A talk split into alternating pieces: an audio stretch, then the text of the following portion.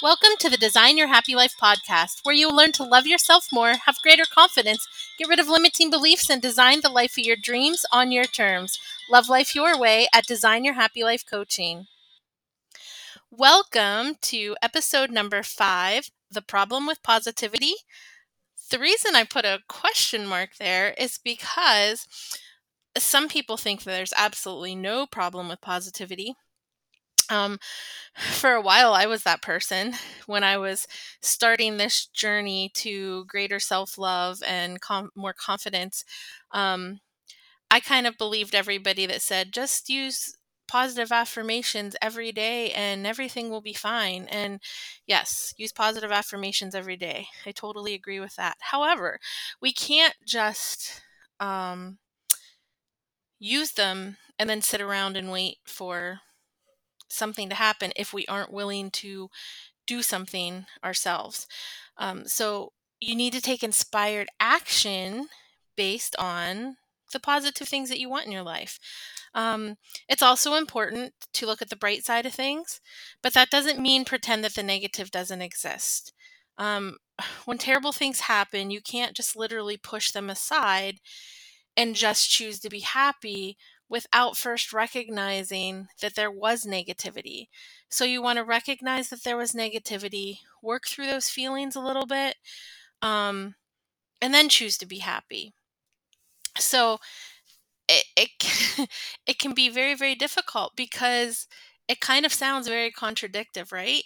Um, be positive, but ignore the negative. It just doesn't work.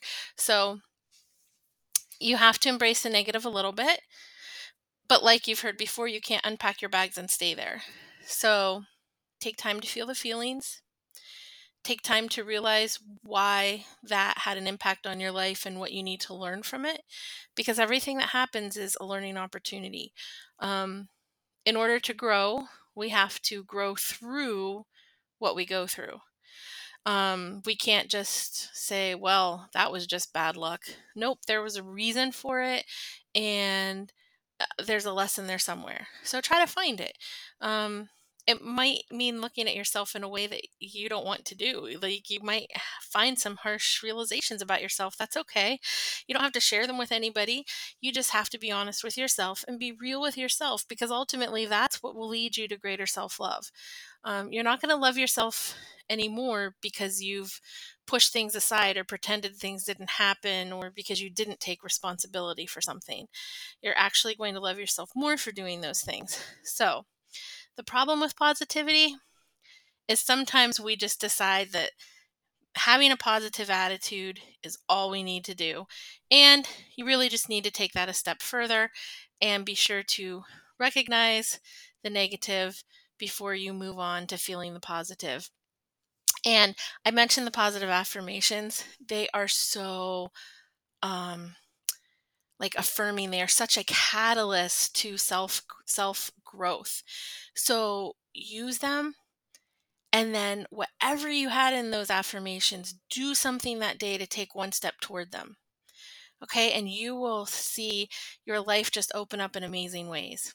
So, there's no real problem with positivity unless you decide that you're just going to use it as a facade for what should be. So, um, don't do that. Go through the negative, see the um, lesson, and then move forward. And, and live a happy, positive life. It's totally possible in any situation. If you need help with that, I'd love to help you. Check out the notes below um, to find different ways to get a hold of me. And I will see you, well, you will hear from me next week. Thank you for listening to the Design Your Happy Life podcast, and thank you for being a part of my community.